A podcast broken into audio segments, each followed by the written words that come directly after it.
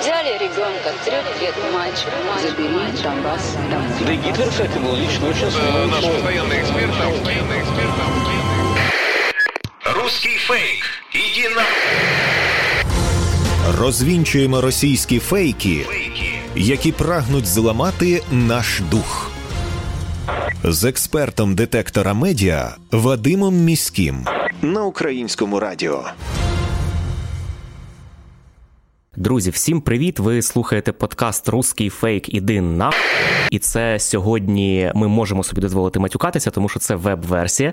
Ксенія, ти не хотіла матюкатися, я так бачу. Я вам представлю, моя колега поряд зі мною у студії, і ви вже її, напевне, знаєте із попередніх наших таких, ну, гарних, причесаних випусків подкасту, радіопередачі.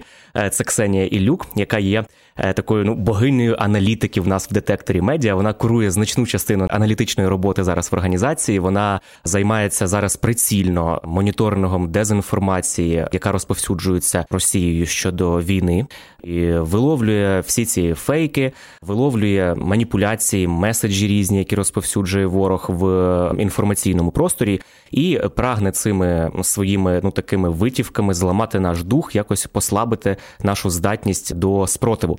Ксенія, вітаю тебе. Привіт.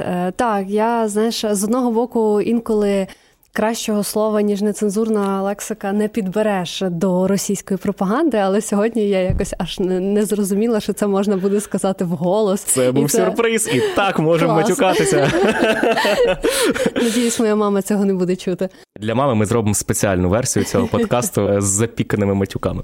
Ну, сьогодні ми говоритимемо про те, як і навіщо Росія створює фейки у інформаційній війні, чи має вона в цьому якийсь успіх, чи, в принципі, Україна вже перемогла і можемо, ну, якось поставити такий хрест великий на всіх зусиллях подальших Росії. Ми також поговоримо про теорії змови, які Росія намагається розповсюдити щодо і війни в Україні, і загалом України як держави, і, і подивимося, наскільки вони там глибоко сягають у історичній ретроспективі. Я би, напевне, хотів почати з таких ідіотських фейків, які Росія поширює. Вчора мене буквально запитали на одному з ефірів, який в мене є улюблений мій такий топ фейків російських.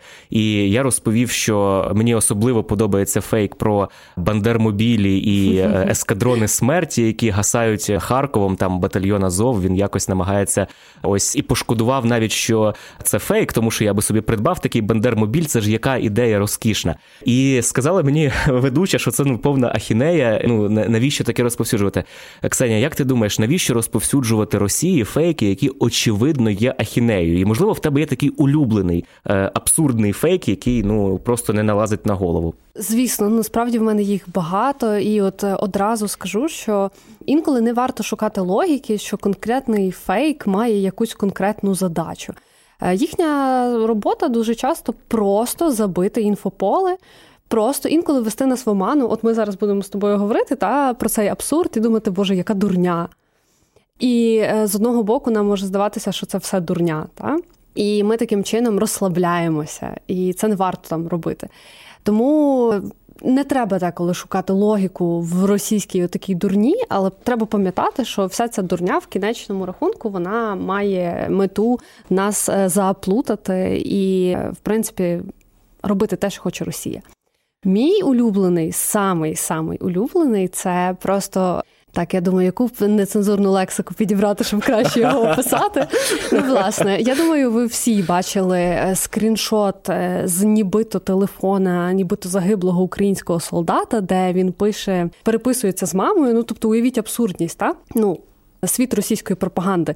Солдат помирає на полі бою, він пише останні свої повідомлення мамі, і він пише, цитую, померти за Зеленого, померти за Бандеру. І він Боже, думає, я бачив цю ахінею, вона бродила, да, на перших, перший місяць, це, напевно. Та, да. це, це був кінець першого тижня повномасштабного вторгнення. Да, і та... воно почало, і кілька, ну, тижнів вони її поширювали, та. розповсюджували. Да, я пригадую, і навіть якісь там, ну, телеграм-канали це перепощували дуже активно. Мені просто, знаєте, я спробував перекласти схожий меседж російською мовою в Google Translate, і якщо це робити переклад, то виявляється, що слово «зелений» у позначенні Зеленський, там з'явилось через те, що Google Translate просто так перекладає. Вони навіть не мали, напевне, при створенні цього фейку людини, яка якийсь, ну, пруфрідінг могла би зробити, да, перечитати їм на помилки це повідомлення. Тому що, ну, Зелений і Зеленський, ну, мені здається, що навіть вже, ну, зовсім людина, яка не цікавиться політикою, вона знає, що там є буква «С» у прізвищі Ой. Зеленського.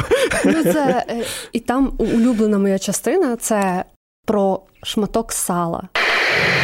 От прям уявляю я на полі бою, я вмираю і я думаю про сало. Ну, вуса, трясся, горілка, ну, шматок сала ну, і клас. Я українка, яка взагалі не їсть сало, і тому от ця охінея. А вареники з сметаною? Ну, добре, добре. Да, це дійсно, ну, просто смішно і абсурдно. З іншого боку, ти знаєш, не всі такі фейки, які на межі абсурдності, вони можуть просто нас розважити, тому що є інші фейки, які також знаходяться, ну, поза межею якогось здорового глузу. Наприклад, що Україна веде самообстріли Краматорська, самообстріли Маріуполя, самообстріли там Ірпеня і так далі. І якийсь час ці фейки, ну, вони теж здавалися якимось таким повним абсурдом, але ми бачимо, що це, напевно, якась є тактика Росії в тому, щоб якийсь стандартний підхід є в тому, щоб у своїх діях звинуватити Україну. Ну, знаєте, в принципі, вся російська пропаганда побудована на принципі «сам дурак». Тобто вони дуже часто просто звинувачують всіх у всьому там, та? Хоча насправді це роблять вони там з цією ж самою історією. Вони кричать, що всі навколо викривлюють історію, і вони єдині знають правду. Так само з цими обстрілами. Тобто, от Україна обстрілює, НАТО їх обстрілює, весь світ їх обстрілює, хоче на них напасти. Та? Хоча насправді це якраз і вони. У них така дзеркальна тактика, та? Я кажу, принцип сам, сам дурак. І тому це моя в лапках улюблена категорія, тому що її можна, звісно, раціонально спростовувати, пояснювати факти, але справді, читаючи це вперше, ну, дивишся на це і думаєш, що за бред?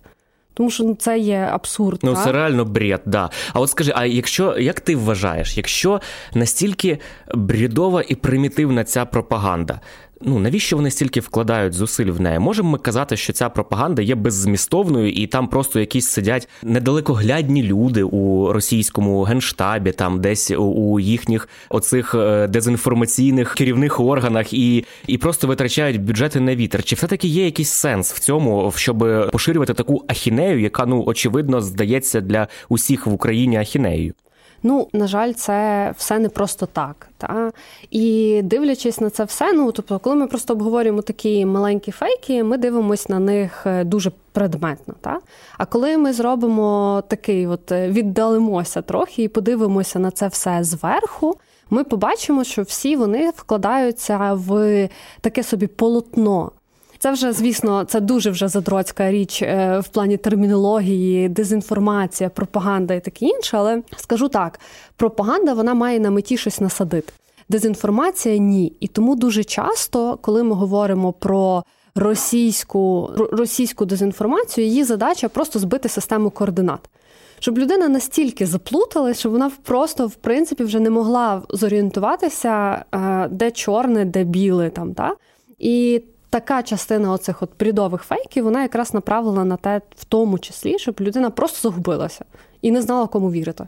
Дуже цікава думка, да. Тобто, коли вона загубиться, вона всі ці повідомлення буде сприймати на правду, чи вона має просто якось відсахнутися від них і, і взагалі перестати цікавитися, чи от що, що може статися з такою людиною, яка, яку заспамили цими фейками, і вона розгубилась? Ой, насправді варіацій є багато, але зазвичай, зазвичай, ну, просто ми повинні розуміти, що за російською пропагандою сидять отакі гібісти, які працюють по своїх гібістських методичках, і насправді міняються технології, ну, там вони застосовують ботів, якісь модні технологічні штуки, але логіка та сама.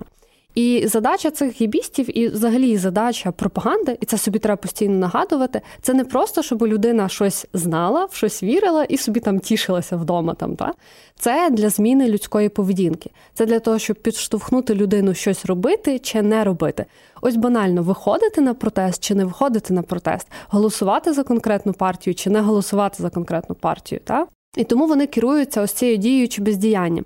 І вони можуть от людей е, напихувати цим бредом, та завести її в стан цієї розгубленості, паніки, і потім, в потрібний момент, коли їм це буде вигідно, просто мобілізувати ось цю паніку, мобілізувати цей страх і направити його на якусь конкретну дію чи, чи бездію.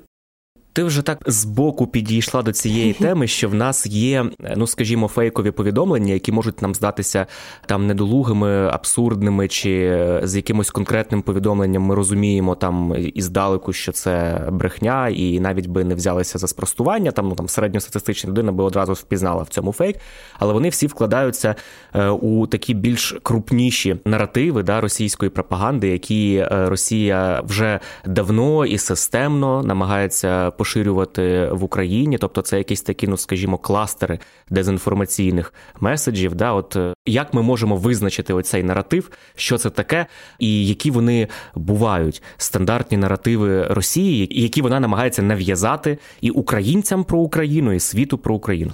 Та, ну, наратив, якщо так дуже просто, це є оповідь. Це є історія про щось в світі. Та? Якщо просто ми побачимо рівні інформаційної війни, то на найнижчому рівні йдуть фейки, маніпуляції, оце все нещастя, їх просто дуже багато, і вони просто от на дні. Вище них йдуть повідомлення, вони такі більш чіткіші. Вони якраз фейки наповнюють ці меседжі, меседжі можуть бути правдивими, можуть бути неправдивими. І на найвищому рівні йдуть уже наративи. Тобто ці меседжі наповнюють наративи. Наративів менше, тому що вони такі дійсно глобальні. Ось, говорячи про які найпопулярніші наративи російської пропаганди, най-найпопулярніші, починаючи з дві тисячі чотирнадцятого року, це те, що Україна – держава, яка не склалася. Тобто це неповноцінна держава. Failed state. Да? Та, та, та. Я думав тебе запитати, як ти його перекладаєш українською. Я, я зазвичай кажу, така неповносправна країна. В тебе є цікавий переклад теж. От що, наприклад, із тих популярних дезінформаційних повідомлень, які ми чули, вкладається в цей наратив? Ну, ось велика частина цього наративу наповнюється історичними меседжами. Ось, скажімо, меседж про те, що Україна – це штучний проект, який був створений... Придумав Ленін, або да. придумали австріяки. О, да? Там стільки версій, хто нас придумав, знаєш, можна в цьому, в тому загубитися. Чи є такий меседж, просто він для мене був дуже дикий, і він наповнює цей наратив, це про те, що Тараса Шевченка зробив Сталін. О, да, я бачив, що, да. що всі пам'ятники побудував да, йому да, Сталін да. і все. Ну, да, вони просто жили в різні історичні епохи. Ну, як Сталін міг вигадати Шевченка? Приблизно, напевно, так само, як і Ленін вигадав Україну, яка вже до цього часу да. мала свою писемність, свою літературу, свою от, творчість абс- і так абсолютно. Далі. Просто взяв і придумав. Це ж так просто. Так, і от вони говорять ось ці от меседжі, наприклад, меседж про те, що українська мова – це діалект російської, так? А якщо ж чогось сучасного, то меседж те, що українська армія теж неспроможна.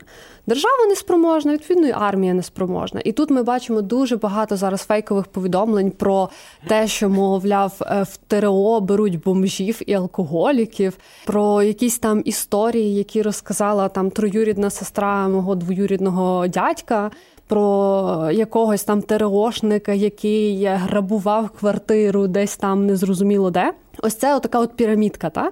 Е, такий собі ем ем ем російської пропаганди. Ось ці такі маленькі фейки наповнюють оцей меседж про те, що українська армія, українські збройні формування, там, територіальна оборона, вони є провальні. А чому провальні? Тому що загалом Україна – це держава, що не відбувалася, вона не може існувати. І ось так вони пояснюють, в принципі, одне з пояснень, чому потрібно Україну якби захопити, тому що, ну, от нібито, мовляв, в Україні нічого немає, це ж не держава, то от ми її, власне, забираємо собі назад, територію. Ну, так? Я думаю, що дуже гарно обіцяються росіяни із своїм меседжем про те, що в нас збройні сили неспроможні, бо після того я бачив цю таку абсолютно психовану істерику російського пропагандиста Соловйова, який там в себе веде такі телеграм-трансляції, такі з відео навіть, перед ним ноутбучок, на якому наліплена буква «З». газет, и он просто там брюзжал слюной и рассказывал, как он зол из-за того, что, розумієте, потопили крейсер. І він уже хотів, щоб одразу всіх матросів знищили і все, тому що це ж, як вони допустили, і Сталіна на них нет. Oh. Так от, виявилося, що да, що в нас тут фейл армія абсолютно не українська, а російська, особливо їх Чорноморський флот, за який вони всі ці роки так трималися, і, і крейсер якого, ну, так абсолютно позорно утонув в територіальних водах України.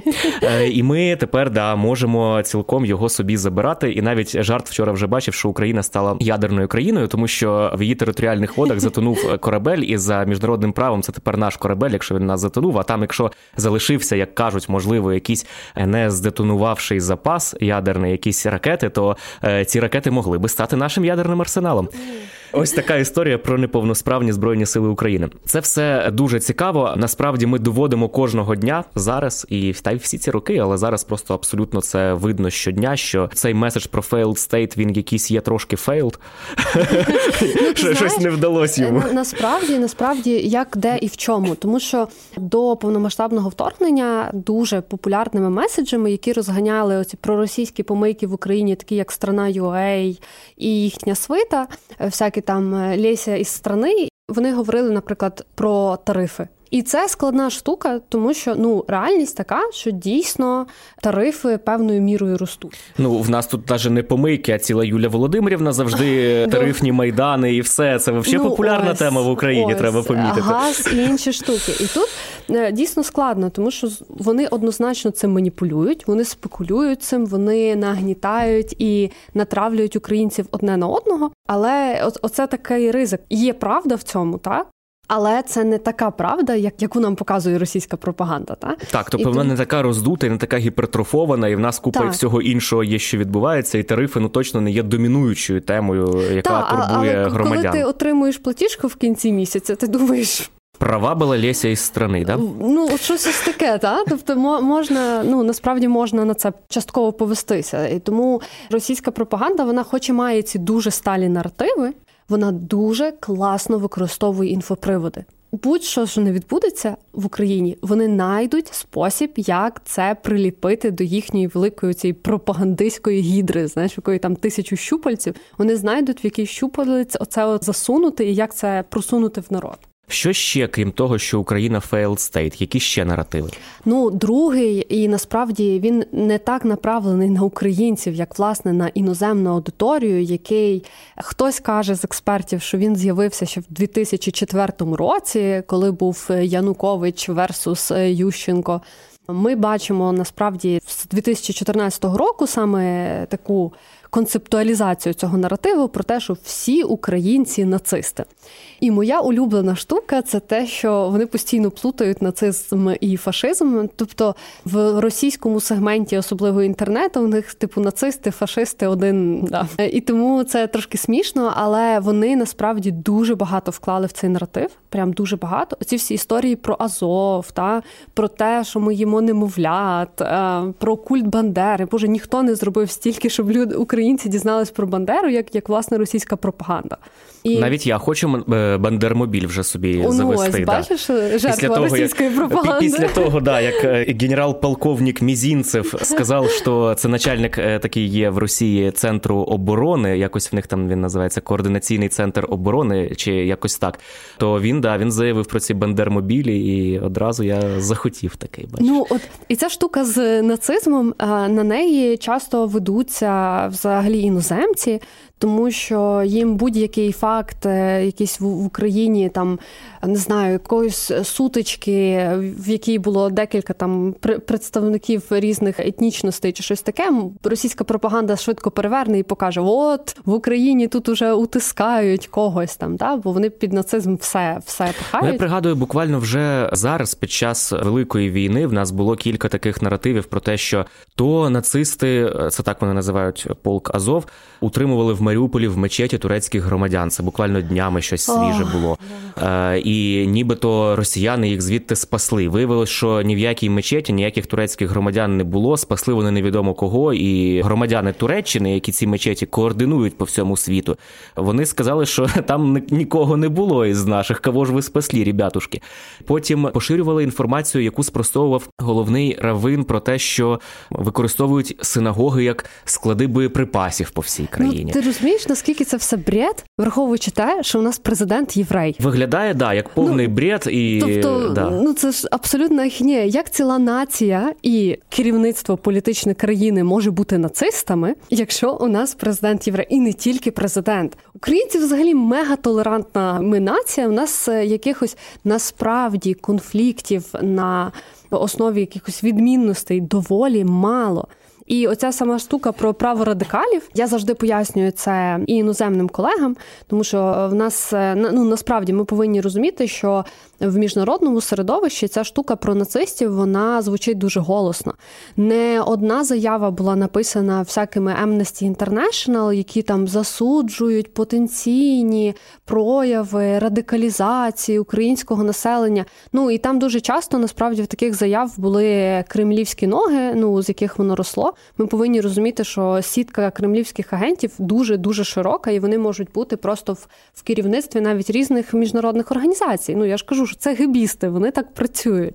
І тому я завжди пояснюю своїм іноземним колегам, особливо європейцям, про те, що у нас праві партії в Україні мають підтримку останні роки три-чотири відсотки. Вони, ми країна, в якої немає правої партії, ну тобто, не говорячи прям праворадикальної, в парламенті. В той час, як вони є там в Німеччині, в Австрії, і в Угорщині, і взагалі в різних країнах Європи. Тобто, про, про яких диких праворадикалів, нацистів, фашистів, слеш, там дуже багато оцих речей можна говорити. Ну, я пригадую, буквально такі передвоєнні останні місяці виходив фільм Олега Сенцова «Носоріг». І в цьому фільмі знявся Сергій Філімонов, який, ну, так, із правої тусовки, да, і пам'ятаю, як істерика була навіть в якихось ЗМІ, там, польських, чеських. Я бачив, ми навіть обговорювали це з Олегом, що як можна цю істерику припинити, який взагалі метод протидії цій дезінформації, чи можна якось вплинути на те, що вони просто розповсюджували брехню про те, що ось тут нациста взяли у фільм зніматися, що, очевидно, є там неправдою, і, ну, для всіх, хто знає Філімонова, всі прекрасно розуміють, що це є неправдою. І там абсолютно хороше кіно, яке говорить не про нацизм, а говорить про дев'яності, про бандитизм, який був в Україні, і через що Україна змогла, ну, там, переступити і піти далі, зміцнитися якось і залишити ті темні часи в минулому. Але, да, от буквально в кожній історії вони намагаються знайти такі можливості для себе, як ти кажеш, до цього щупальця, цієї гідри великої, прив'язати будь-яку історію і показати, що в Україні не все гаразд. Добре, два ми перелічили. Це failed state і це нацисти в Україні, чи то фашисти в Україні. Які ще є наративи? Ну, наратив про громадянську війну. Так. Специфічний наратив. Чому специфічний? Вони дуже прикольно його реалізовували на українських політичних ток-шоу. Чому? Тому що на українських політичних ток-шоу, давайте скажемо толерантно, проросійських, ні, я вважаю їх абсолютно російськими агентами, проросійськими лідерами думок постійно звучали тези про те, що, мовляв, громадянська війна. Але вони боялися, ну, тому що в нас в Україні не можна говорити громадянська війна, та? Тобто тобі подзвонить на наступний день ес бе у і таке інше. Запросить на розмову. А, та-та-та.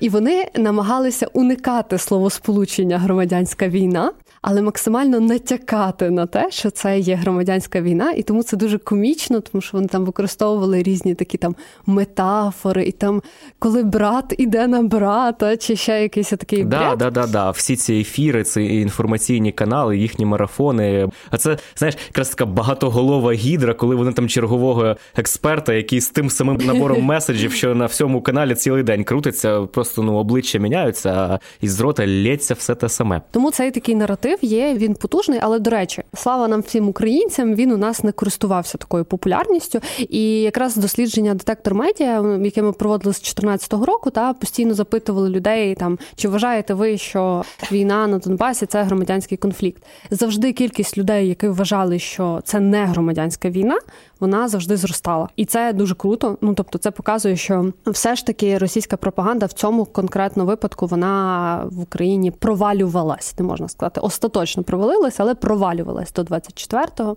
Ось. Ще один з центральних ключових наративів – це русофобія. Вони дуже продають цей наратив як і в Україні, так і за кордоном. Мовляв, в Україні страшна дика русофобія, це ж захищати російськомовних, українці, які хочуть знищити росіян і так далі. Ось ці тисячі історій про те, як в якійсь там школі на Західній Україні побили хлопчика, який привітався російською. Ну, тобто таких історій є безліч просто. Ти знаєш, це дійсно дуже такий старий ще наратив. Я пам'ятаю, це була реклама. Десь, напевне, якихось кінця дев'яностих, початка двохтисячних. Була в нас така політикиня, ну вона ще є, просто вже зараз не в активній політиці, Наталія Михайлівна Вітренко. І в неї була реклама, де її політична агітація на виборах, де там Західна Україна, сидить така училка з образом, ну, приблизно Фаріон, і, і дитина так скромно спрашиває, там Тамара Михайлівна, не пам'ятаю, можна в туалет? А вона, ні, говори державною мовою. І не пустила в туалет за те, що російською мовою попросив, розумієш? Да, і, там, да. Жах. Марічка, мені нужно вийти. Ні. Кажи державною мовою. Русский язык второй государственный. Блок Наталії Вітренко «Народна опозиція». Да, да, ми просто за цю дитину так серце одразу зжималося. Тобто, ось навіть такими, ну, скажімо, методами політичної агітації вони намагалися це нав'язати, якось цей електорат сцементувати, і це було дуже-дуже давно. Це був да. період, коли сама Росія була, відверто кажучи, слабкою занадто для того, щоб гратися в цю міжнародну політику. В них там тільки президент один пішов, другий прийшов. Це був той період, коли Путін ще каже, що він загравав з НАТО і хотів туди вступити, і в Євросоюз старий, і так далі. Да. дві тисячі другий рік. Да, це був та, початок, та, та, я та. думаю, що це був початок двохтисячних, та, ця, ця реклама. Да. На правах реклами скажу, що хто не дивився політичні ролики Вітренко, подивіться, це просто така естетична насолода, це просто так прикольно. Ну, дійсно, подивитися, воно так виглядає, особливо дивлячись ретроспективно зараз, там ми з теперішнього можемо подивитись назад, це дуже прикольно, тому гляньте обов'язково. От, а загалом це от теж це прояв цього наративу, це насправді російський колоніалізм, це їхнє імперське мислення. І тому ці всі дискусії про хороших росіян, про велику російську культуру, які Росія дуже намагається зараз в Європі роздмухати, мов мовляв, типу, не можна кенсельнути всю Росію, не можна кенсельнути велику російську культуру, але насправді, якщо ми подивимося, вся російська культура, вона імперіалістична, вона колоніалістична, і вона завжди прагнула нас, власне, колонізувати в тому чи іншому способі. Я, звісно, не історик, але я можу сказати, що мені важко назвати століття, в якому Росія в тій чи іншій історичній формі не намагалася колонізувати Україну, та? Завжди в якомусь столітті був якийсь підвох. Тобто нас росіяни да, хотіли якось кинути. Це цікава думка. Кинути. Це прям, да, так дуже сягає сивої давнини ці спроби і, і періоди якогось такого потепління, вони дуже-дуже короткі були. Так. Які ще є наративи?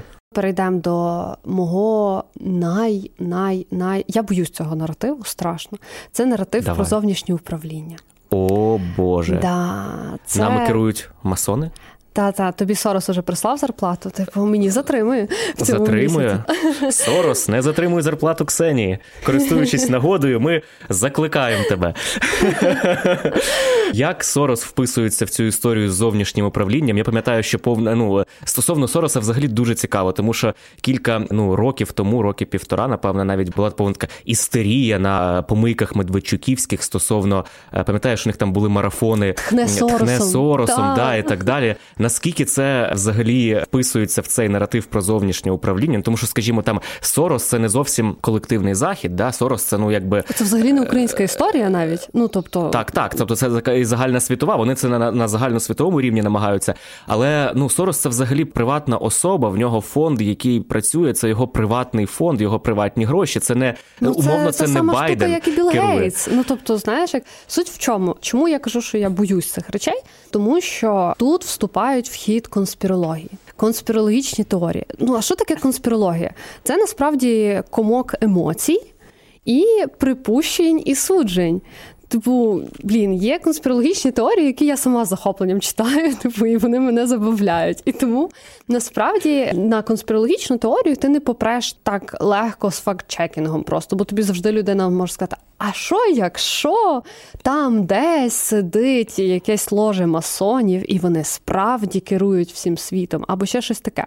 Коли росіяни побачили, що російська, ну, тобто ці російські наративчики вже не так заходять українцям, а це було видно. Деякі меседжі взагалі були провальні. Ну, це, наприклад, стосується церкви, коли вони хотіли позаглибити цей розкол церкви. Я пам'ятаю, одне з досліджень детектора показало, що південь і схід, ну, області південні східні в Україні, їм взагалі було пофіг на, на церкву.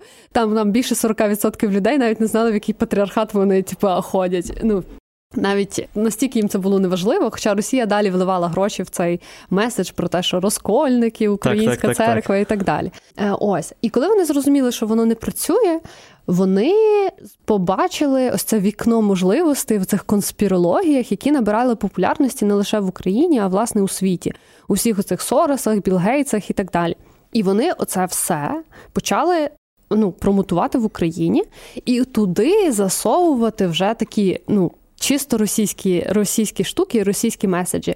І, ну, про те, що мені дуже подобається, що вони постійно говорять, що Україна знаходиться під зовнішнім управлінням, і кожен раз міняють чиїм зовнішнім управлінням, знаєш, залежно від ситуативочки, тобто США, колективного заходу, Європейського Союзу, Сороса, Білл Гейтс. Ну, там скільки просто... в нас управителів абсолютно... є. Мене дуже цікавить, як вони ті всі управителі між собою домовляються. Насправді, я прям хочу подивитись на їхнє засідання, знаєш, у них якась там є ротація, як в ООН, да? Хто там, по, по скільки місяців керує Україною. Ну, судячи Україною. З того, як вони домовляються про поставки зброї і як це тяжко відбувається, я собі уявляю, якщо б вони про що ще принципове, куди там в Україні рухатись, домовлялися, ну, да, просто, да, да, це як важко. Про координацію коронавірусу, знаєш, тобто це ж теж, це, це якраз звідти і пішло.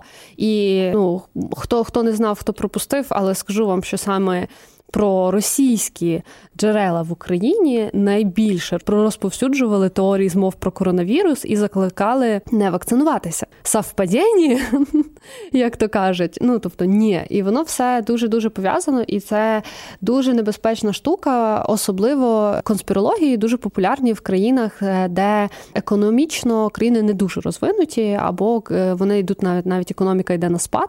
Вони дуже популярні, наприклад, в країнах Латинської Америки. Чому? Бо люди насправді вже стомилися, та? Вони стомилися від своїх корупціонерів, вони стомилися від своєї влади. І тут приходить ось цей от меседж, який каже, це не ви винні. Це якийсь той злий колективний захід, який у вас все забере, просто який всім керує. І людина така, точно. Точно, це дійсно колективний захід. А я молодець, вкалую, да, і, да, і стараюсь. Да, да, да. Ну, так, коли... Є кого ненавидіти. Це прекрасно. Ну, це насправді те, що Путін робить і зі своєю країною. Він намагається сказати, що це не в них там не вдається всередині навести порядок і заплатити нормальні пенсії, і зробити нормальні дороги, а не по розйобаним якихось полям їздити. І, і це все Україна винна, в якій нацисти, які не дають жити республікам, молодим республікам Донбаса. Однозначно. Знаєш, встаю зранку і така думаю, Думаю, так, що в мене сьогодні? Ага, купити молоко, зробити роботу, ага, окей, трошки не дати жити росіянам добре, там, да? Да, ну, кожен, там, кожен день ну... ми встаємо, прокидаємося і думаємо, як би насолити так називаємо ДНР і ЛНР. А, і звідки взяти немовля на вечерю, так? Точно, да. Да, обов'язково. Да. Ну, ну, знову ж таки, оцей абсурд поєднується з ну, не абсурдом, і воно, оцей от весь коктейль дається спраглим українцям, які насправді вже стомилися дуже часто в якихось речах, тому що реформи ніколи не бувають легкими, це складний процес. І якщо там десь хромає комунікація з боку там держави чи, чи щось таке, то це все дуже, дуже гарно заходить і дуже гарно відбувається. А що стосується Росії, то для них оцей колективний захід, це просто, мені здається, їхня ідентичність будується на цьому колективному заході. Ну, от, щоб протипоставити та, собі когось та. Да, і таким чином виправдати взагалі своє право на існування. Так, так, так. Тобто вони так і... Ну, от, ми, ми бачили за всі новини оцих диких російських солдатів, які хотіли перевезти собі додому блендер, які прям... Да, е... Боже, для мене більше всього шокувала кришка від е, капота. Він просто здер кришку від капота і потащив її в Білорусь, щоб звідти відправити своїй дружині, яка там її чекає. Чекає, а унітаз? Унітази це просто... Ну, це ну, просто, ну, да. тобто, та, і суть в чому? Ну, тобто, уявіть собі, нація, яка живе настільки паскудно, да, що вона годується у армії, второї в мірі армії, Ох, настільки да. все прикро з забезпеченням, що вони змушені красти на місці унітази. Ну, унітаз, він же да. ж на цемент якось там прикручений, і все. Ну, тобто це, уявляєш собі, дома срати в чужий унітаз, в якому вже срали бандерівці. Це ж, це ж яка Я насправді це, яка насправді це для них, ну, типу, ну, ВБУшний унітаз. Я не знаю. І, і це сенс існування російського солдата, він виявляється в цьому. Ні, багато в чому в цьому. Таки, знаєш, от типу, а їм розказують, що ні. Їм розказують, що їхнє величезне призначення – спасти світ. Спасти світ від нацизму, спасти світ від цього страшного заходу. Ще, до речі, моя улюблена тема – це те, як Росія розповідає про загниваючий Захід та про секс-інструкторів НАТО. Ось, це просто моя улюблена О, тема. А що там таке? Я навіть пропустив. Ти не знаєш Ні. це? Що? Ти навіть є така пісня, я не знаю, чи я готова її проспівати в цьому ефірі. Ось, але ми потім примонтуємо. Я скажу, так, просто загугліть. Я секс-інструктор із НАТО, і далі вам буде продовження цієї пісні. Вау. Я ЛГБТ секс-інструктор із НАТО. Я обучаю націю трахаться в сраку. Придется пройти мой інструктаж. Натурали не спрячуться от нас.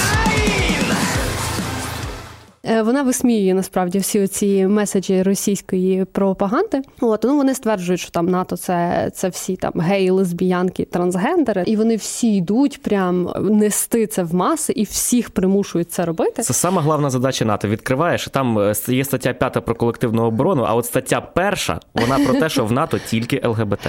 Так, та, обов'язково. І тільки так, і от росіяни мають спасти світ від оцієї розпусти, та, дикої, цього Содому і Гомори, який на них іде. На хвилинку Но... згадаємо, що майже всі діти всіх топових російських чиновників живуть в Содомі і Гоморі, тобто живуть в країнах Європи, вчаться в європейських вузах і тусують на рейвах в Берліні. Ну так, ну це якби... так, це е, очікування спасти світ від НАТО і від ЛГБТ, а реальність – це спасти унітаз від бандерівців і спасти в нього самому. Я хотів би на сам кінець торкнутися такої цікавої теми. От ми з тобою зараз сидимо на заході України, в студії, в населеному пункті, в якій, слава Богу, нічого не прилітало поки. Ти так нас зразу спалив, де ми?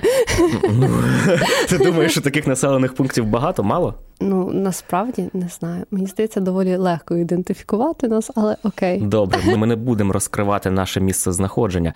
Але ми тут от сюди не прилітає, це не гарячий такий фронт війни, це не, не лінія зіткнення, можна сказати. Да? Як ти вважаєш, інформаційний фронт, він тут? Ми, можна сказати, що ми є в активній фазі інформаційної війни, от саме тут, у нас на Західній Україні. Я чому запитую? Тому що згадав твою історію за кавою, яку ти мені розповідала, про одну сельчанку, яка виявилася ну просто такою русофілкою там, де це О, було неочікувано. Ми, ми на фронті чи ми не на фронті, Ксенія? Ну, слухай, ми на, насправді інформаційна війна – це штука, яка йде постійно, безперервно.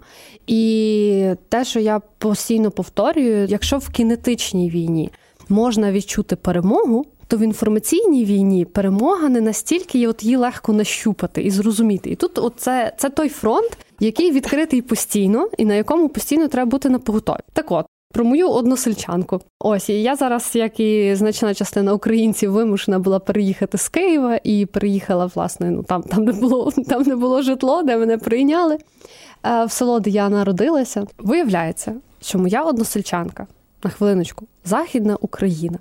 У нас нема навіть ні російських телеканалів, типу, не, не ловить уже. Я не знаю, де вона їх знайшла, чи, чи де вона це вичула. Але вона от прям на повному серйозі розповідає про те, що війну почала Україна проти Росії для того, щоб такий спосіб виманити гроші в Заходу і збагатитися.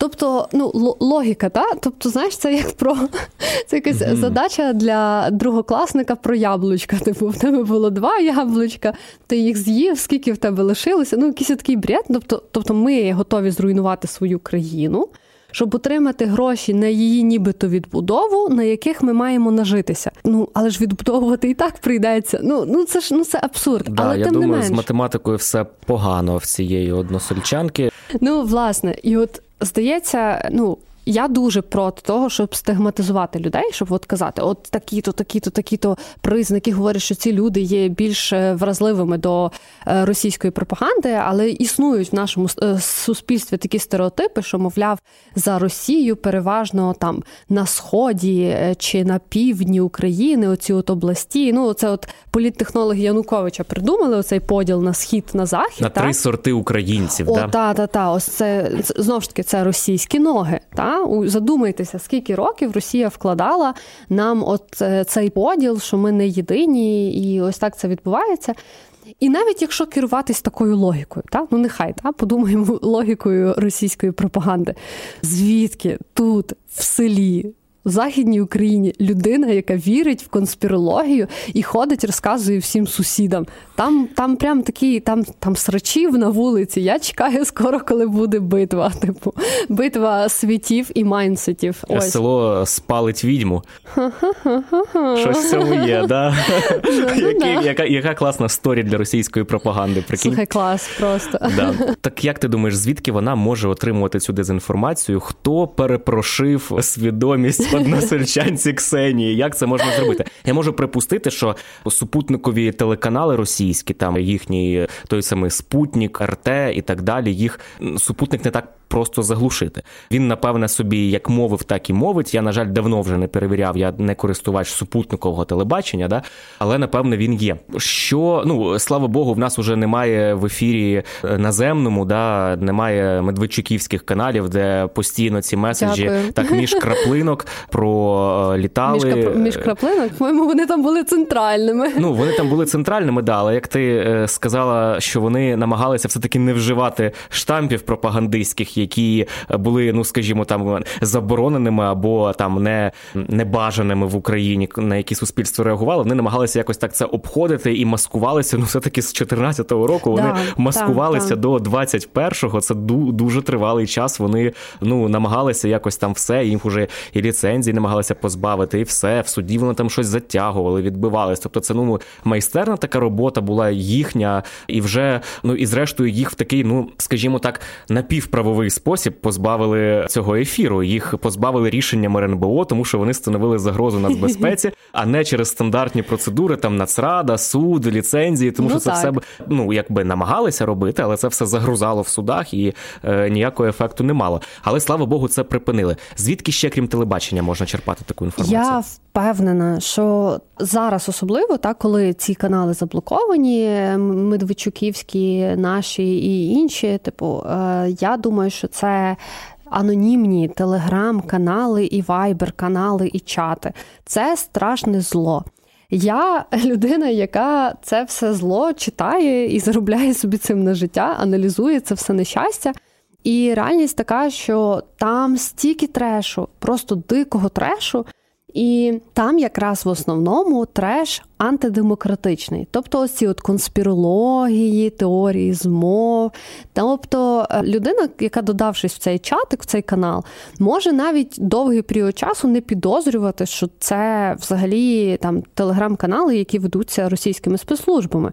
А є у нас тринадцять анонімних телеграм-каналів, які Служба безпеки України офіційно заявили, що вони провели розслідування, вони знайшли навіть людей, через яких ГРУ російське платило для того, так, щоб так, адмініструвати так. ці канали. І... і вони, до речі, останнім часом почали переіменовуватися, як не дивно, змінювати ну, назви як, які, і так типу, далі. Деякі так, замаскувалися, але я скажу так, оце якраз ми готуємо в детекторі зараз публікацію про це. Це мене страшно гризе, я вам скажу.